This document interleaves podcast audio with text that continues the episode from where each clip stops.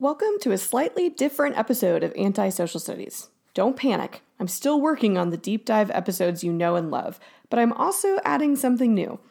My usual episodes take so long to create that I miss a lot of the news that keeps happening while I'm researching and writing about Game of Thrones or abortion or Hamilton, which is my upcoming episode.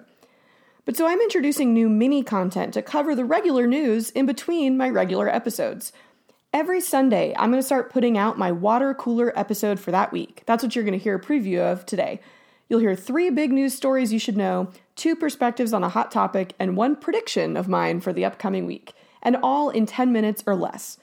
You can listen to it on your way to work so that you can impress your friends and coworkers with how much you know about the world. And besides that weekly episode, I'll also be posting my reactions to breaking news and my answers to all of the questions that my friends, family, and students ask me about the world. Today, I'm giving you two episodes in one. First, you're going to hear my first ever water cooler episode for the week of June 10th, and then you'll hear me answer a question that came up while talking to my husband last week about subpoenas. And please, please know that I worked very hard to restrain him from making jokes about the word subpoena.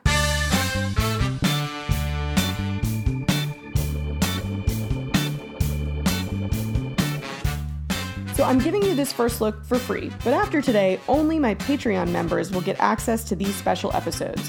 So if you like what you hear, then make sure you join my history nerd empire at patreon.com slash antisocial studies. Just $5 a month will get you a water cooler episode each week, plus tons of bonus content, bonus episodes, invites to special events, a personality quiz that tells you who you were in a past life, and a lot of other fun perks. Check it out now. And now, please enjoy the world premiere of my Patreon exclusive content.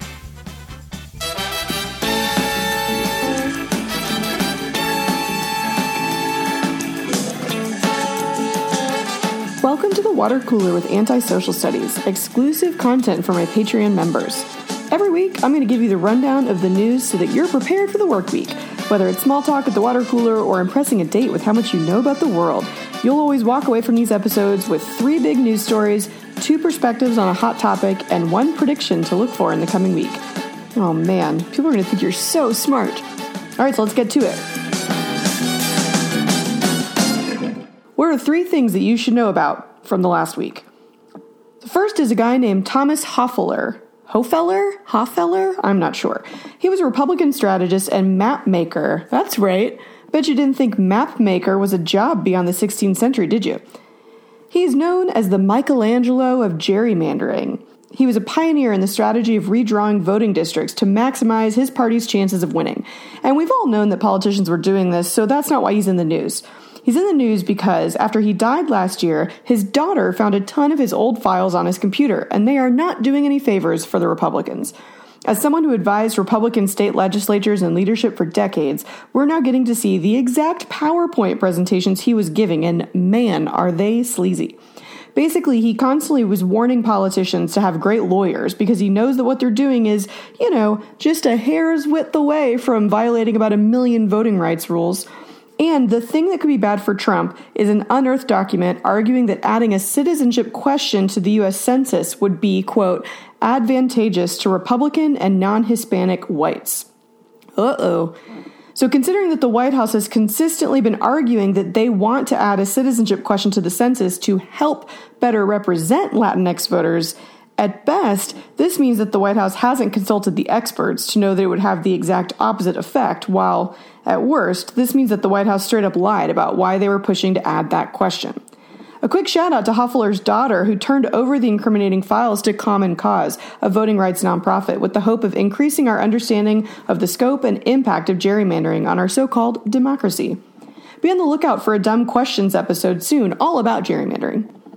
Number two, the French Open just finished. Nadal won. Yeah, we get it, Rafa. You're amazing on clay, whatever. But the more interesting story was on the women's side because an American made it to the semifinals and she isn't Serena Williams. What? Amanda Anisimova beat the world number three to get to the semifinals, and there are two things that I love about her. Number one, she's actually an American, not someone from another country who just moved to the US to train. USA, USA, USA. And number two, she's the youngest woman ranked in the top 100 because, and make sure you're paying attention, she's 17 years old. Yeah, that's right.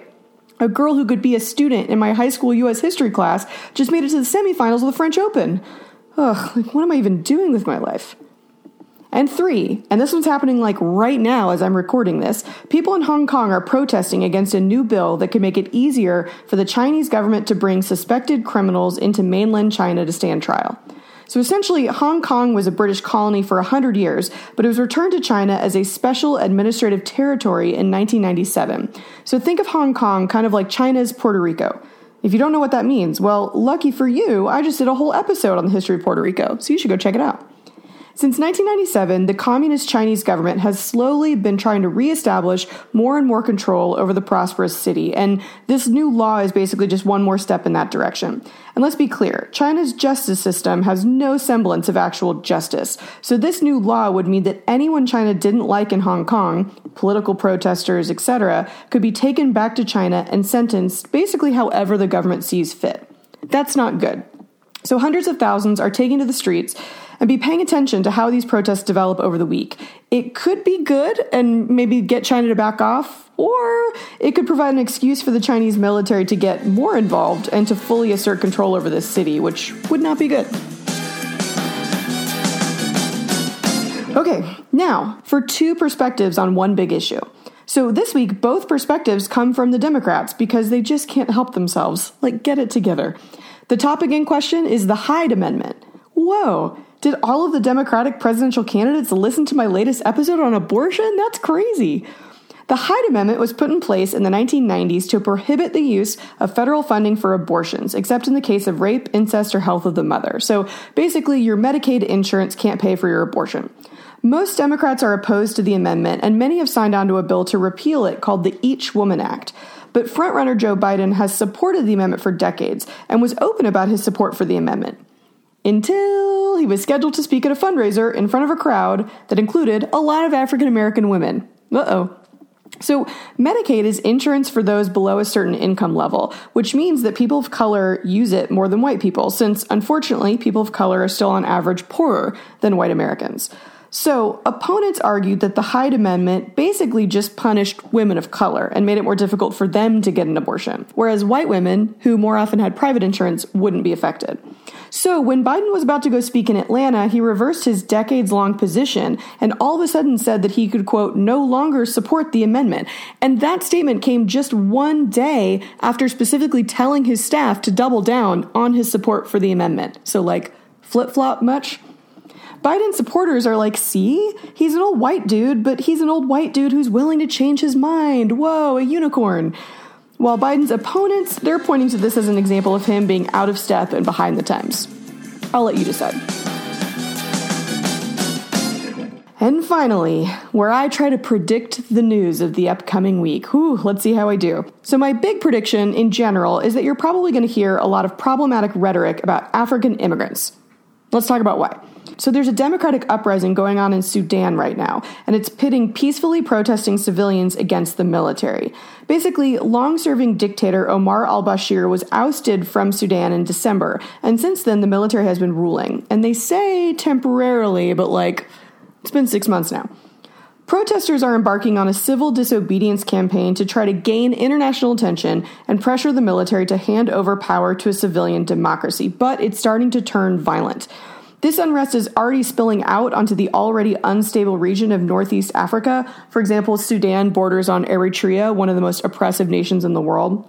And so it's beginning to prompt a migrant crisis as Africans flee the region.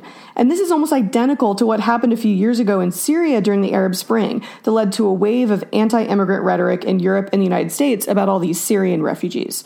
So, my prediction is you should expect some really problematic tweets or comments out of the White House this week, from general ignorance on the current status of Sudan to full blown fear mongering over, oh no, black people at our border. As for me, I'm going to be scanning Trump's tweets, just waiting for him to refer to Africa as a country.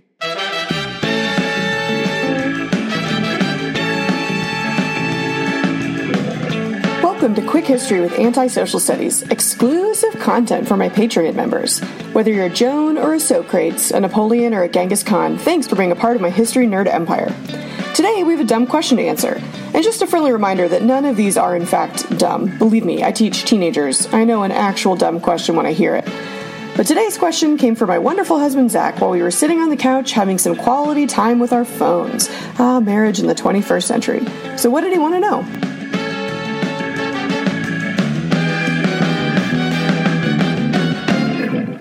Okay, hello. Hello. Hey, Zach. So, what was your dumb question? My first dumb question is what is a subpoena? Well, that's your only dumb question for now because it's the only one I, I know the answer to. But so, what is a subpoena? Um, and why? I mean, why are you? Do you want to know just in general, or are you asking because of a specific, Uh, like, because of current events, or what? mainly because of current events. I've been reading the news and I keep hearing about subpoenas that are coming out against. I'm not sure if it's Trump or people in his party or, you know, I think it's generally in that direction. So I'm curious what what it is and why uh, why it's important. Mm-hmm. Yeah. Okay, cool. So basically, a subpoena just means um, that it is, uh, in this case, Congress is requesting information or they're requesting testimony. So if you, like, if you were to get subpoenaed by Congress, that might mean they want you to come testify. They want to hear your testimony about something. Or that might mean you have documents or information that they want. So they could, you know, subpoena, I don't know, if, if you were a bank, financial documents or something like that. And it just means you have to produce either, you have to either show up and testify and or produce those documents. And so in this case, what we're hearing about in the news a lot is the Mueller report. So what do, have we heard about the Mueller report? I have. We're familiar. Okay. Um, so right now, Congress has only gotten the redacted version of the Mueller report, right? Right. Where it's like all been blacked out. Uh, or not all, but a lot of parts of it have been blacked out. And so Congress um, is saying that they want the full unredacted Mueller report. Um, and so they have subpoenaed that. So they have subpoenaed Attorney General Barr um, because he was the one, he's the Attorney General, he's the head of the Justice Department, he's also Trump's guy. Um, and he was the one that was actually, he oversees all of that investigation. Um, so even Robert Mueller, who was like a special counsel, he was still working for the Justice Department. So ultimately, when Robert Mueller finished his whole investigation and wrote up his really long report, he delivered it to Attorney General Barr, and Barr was the only one who really like received at first the full unredacted report, and then he edited it. Um, meaning he went through and redacted things that he thought for whatever reason shouldn't be released and then sent that version to congress Okay. So at this point, what's what's the process or procedure? Because at the end of the mm-hmm. day, isn't he supposed to just give it to him? Why is it taking so long? He's not supposed to just give it. To, well, he could just give it to him, but he's he's not supposed to. So the trick is, we're seeing it's the same thing that happened under Nixon. We're seeing the problems. So we have checks and balances, but we're seeing the problems with the with what happens when the Justice Department, which is the group that is supposed to investigate these types of things, what happens when they're investigating themselves? Which is what's happening, right? So Trump, because tr- well, they're investigating Trump and Trump's people, but the point is like, um, they're also they were investigating, for example, like the firing of James Comey, who was the head of the FBI, which is a part of the Justice Department, and then Robert Mueller, who was investigating all of this, was reporting to the head of the Justice Department. And so it's like what's happening is now like what happens when if the president and his people are under suspicion, some of our checks and balances kind of fall apart or not just fall apart it's not that they fall apart they bring things to a halt which is what we're seeing right now right because what happens is so congress has subpoenaed barr and said we want the full mueller report and barr has said no and now we're stuck because then Congress can't really go much further. Now, what they can do and what they're deciding over the next week is the full House could vote to hold Barr in contempt of Congress. Okay. Right. This is like in a law show when like someone's yelling out of order like and then they're like, "You're in slap on the contempt." It is a slap on the wrist because, and here's the trick that's going to blow your mind. Because when you hold someone in contempt of Congress, do you have a guess of what organization is supposed to carry out that contempt and possibly prosecute them, get them in trouble? Barr's Justice Department. It is Barr's Justice Department. So, what happens when you hold Attorney General Barr in contempt of Congress and then you hand him the orders of contempt, his Justice Department, and they can choose to prosecute or not? So they will not choose to prosecute. So it'll be a big, like you said, a slap on the wrist. It'll be a symbolic show from the Democrats if they do vote, if Nancy Pelosi decides to have them vote to hold him in contempt, because that's really a big deal to hold the attorney general in contempt of Congress. But ultimately, nothing would happen. So the hmm. last option that they have is they can go to court.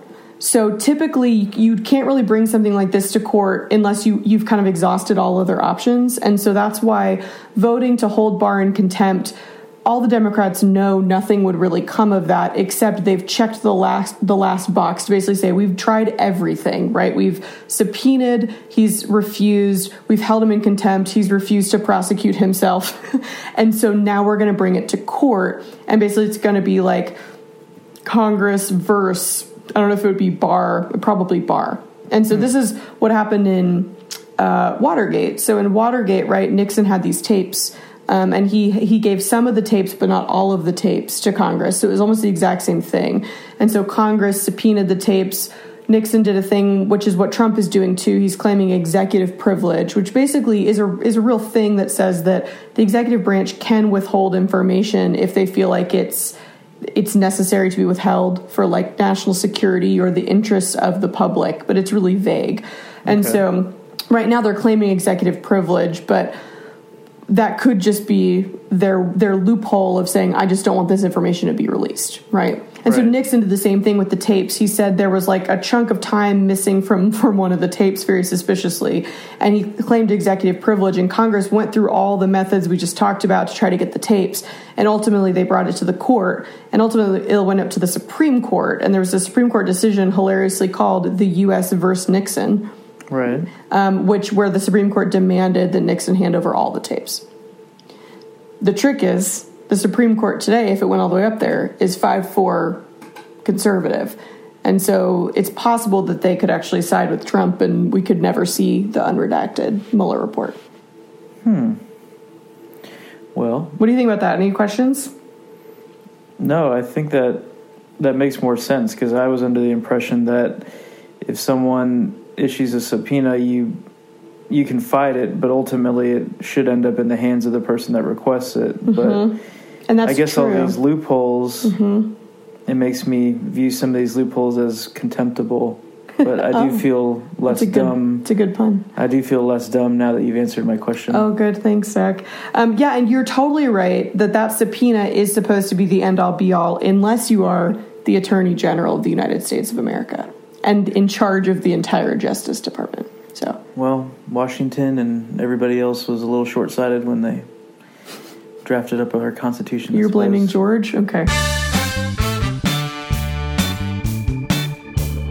I hope you enjoyed that exclusive look at my new Patreon only content. So, again, if you liked that and want that to be showing up in your podcast app every week, then go to patreon.com. That's P A T R E O N dot com slash anti social studies. Thanks.